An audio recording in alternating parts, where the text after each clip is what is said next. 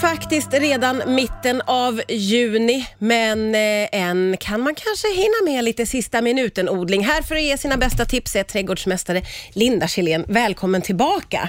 Tack så mycket. Du, det, och det här att det redan är 15 juni, ni- när det slog mig så fick jag en chock. Det går väldigt snabbt måste jag säga. Men om man kommer på idag att man skulle vilja odla, Ja. hur ska man tänka då? Alltså, då ska jag säga så här, det är så bra att komma ihåg på idag att börja odla, för jorden är uppvärmd.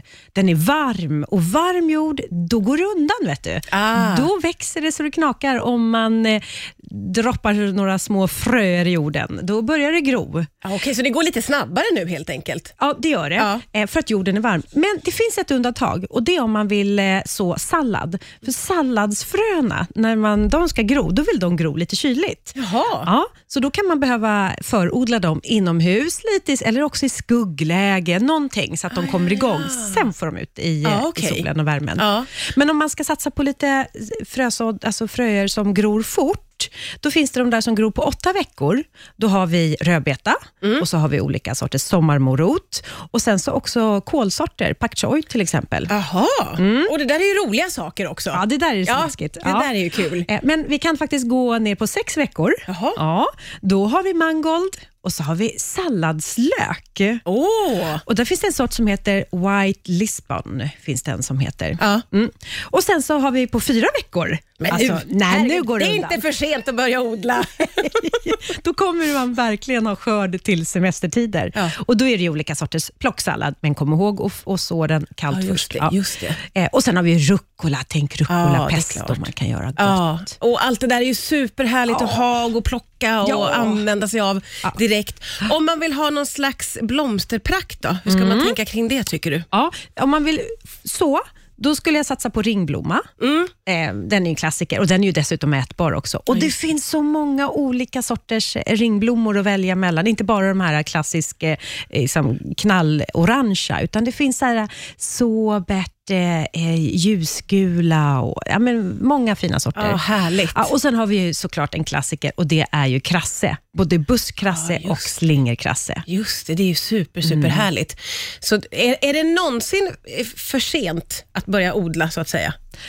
Aldrig för sent. Jag talar med en trädgårdsmästare. Det är så här, Jag måste sänka rösten och låta riktigt seriös. Aldrig. det är så. Finns alltid en chans till någonting. Ja, det gör det. Väldigt många av oss använder ju pallkragar och vill man komma igång så är det också någonting som man ju gärna börjar med. Hur, hur ska man tänka där tycker du? Alltid 40 centimeters djup, det vill säga dubbla pallkragar. Okej, så inte en liten fjösig. Alltså, det är väl klart, eh, ja, är det det så är det väl bättre än ingenting, men 40 centimeters dubbla pallkragar, då kan du i princip odla allt. Ja, det är så. Behöver inte bekymra om djupet. Nej, nej okej. Och I en pallkrage, de här lite större pallkragarna, så går det i ungefär fem säckar jord. Så att det går åt en del jord. Ja, just det. Men jorden är viktig. Den är liksom det centrala, det viktigaste. Ja, det där är klassiskt när man åker och köper så här fem säckar för någon summa och man bara, men gud vad mycket jag har. Och så häller man i en pallkrage så är det slut sen. Man får åka några vändor. Ja. Hur ska man tänka kring var man har sin pallkrage tycker du?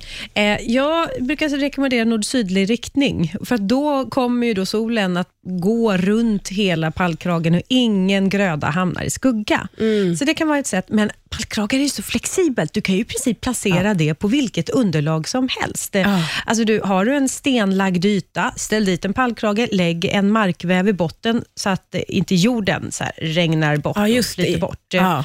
Eh, Eller om du har en eh, gräsmatta eller en eh, odling som är full av rotogräs, kirskål, kvickrot. Eh, äh, men än en gång, ut med markduken och sätt dit pallkragen. Ja. Det som är när man lägger på markduk, då får man ju inte upp några dagmaskar. Ja, Ah, just det. Ja. Just det. Så är det så att man odlar på en vanlig eh, liksom, jordyta, gräsyta och inte har några fler eh, rotogräs, skippa markduken då. Ah, ja, ja, ah, Ja. just det.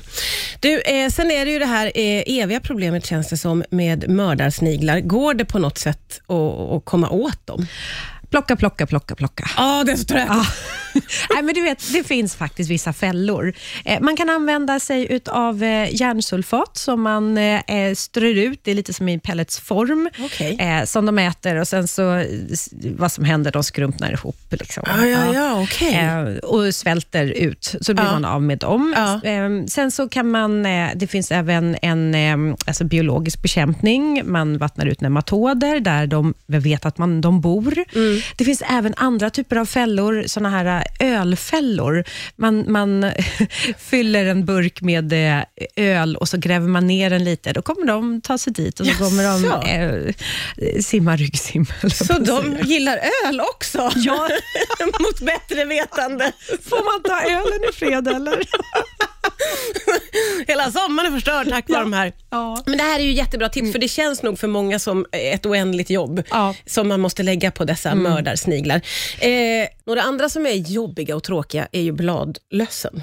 De kan ju förstöra mycket. Ja, de tycker ju att det här med knoppar är gott att äta och rosknoppar är goda att äta. Och eh, de, de är lite överallt på stjälkar, de kan vara på dahlior. Och, men det är så här, har man varit för generös med gödsling, kvävegödsling, det vill säga man har liksom drivit på tillväxten. Då blir liksom cellerna, kan man enkelt uttrycka, de blir lite så här tunna och, och då cellsaften är så lätt att komma åt och den Jaha. smakar mumma, tycker bladlös. Så att Okej. det kan vara en signal på att man har varit för generös med eh, gödsling. Jaha, men gud vad bra att veta, för då kan man ju faktiskt styra det där lite grann själv då. I alla fall. det kan man på viss del. Men, eh, och hittar du en liten nyckelpiga, då ska du vara rädd om den, Alltså. Ah, därför att den äter alltså. bladlösen. Ja, ja, ja, det tycker vi om då. Ja. Ja. Alltså. Ja, så de ska vi vara snälla mot. Eh, du vill prata om årets blomma. Ja, Jag vet inte ens vad det här innebär. Nej, vad innebär detta? Vad innebär det? Årets blomma? Nej, det är årets sommarblomma. Ah. Ja. Sen ett par år tillbaka så presenteras nämligen årets sommarblomma eh, sådär någon gång, jag tror att det är 6 juni.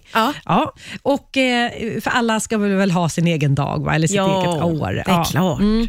Och årets sommarblomma är nämligen en mörkbladig dahlia som heter, ja, som heter Dreamy. Är det sant? Och vad tänker du om det då? Nej, men alltså, det är ju dahlians år. Dahlians år! Ja, och du har ju redan fått en dahlia av Ja, mig. jag har ju fått en dahlia och den har ju jag verkligen åh, jag har varit så försiktig med denna. Den sköt ju iväg som 17 hemma där ska jag säga och blev hög. Men nu har jag den ute i stor kruka och den, har blivit, den är jättefin. Den, den är jättefin måste jag säga. Den har inte börjat blomma men den, det, det, åh, det, den det är på vacker. gång. Det är på gång. Ja, eh, men då ska du få en till i samlingen här. För här ska du få en herregud. liten dahlia, en liten årets eh, sommarblomma. Och då ser du att bladen är så här mörka. Ja, verkligen. Ja, den här är lite mer kompakt i sin sort, så att den här kommer inte dra iväg och bli så här Nej. jättehög. Nej. Eh, så den tror jag du kommer eh, vara väldigt glad över. Ja. Så, eh, och då är det så här, när man utser årets sommarblomma, då är det ju vissa kriterier. Det ska vara en odlingsvärd och den ska bidra till insekts och pollinatörslivet i trädgården.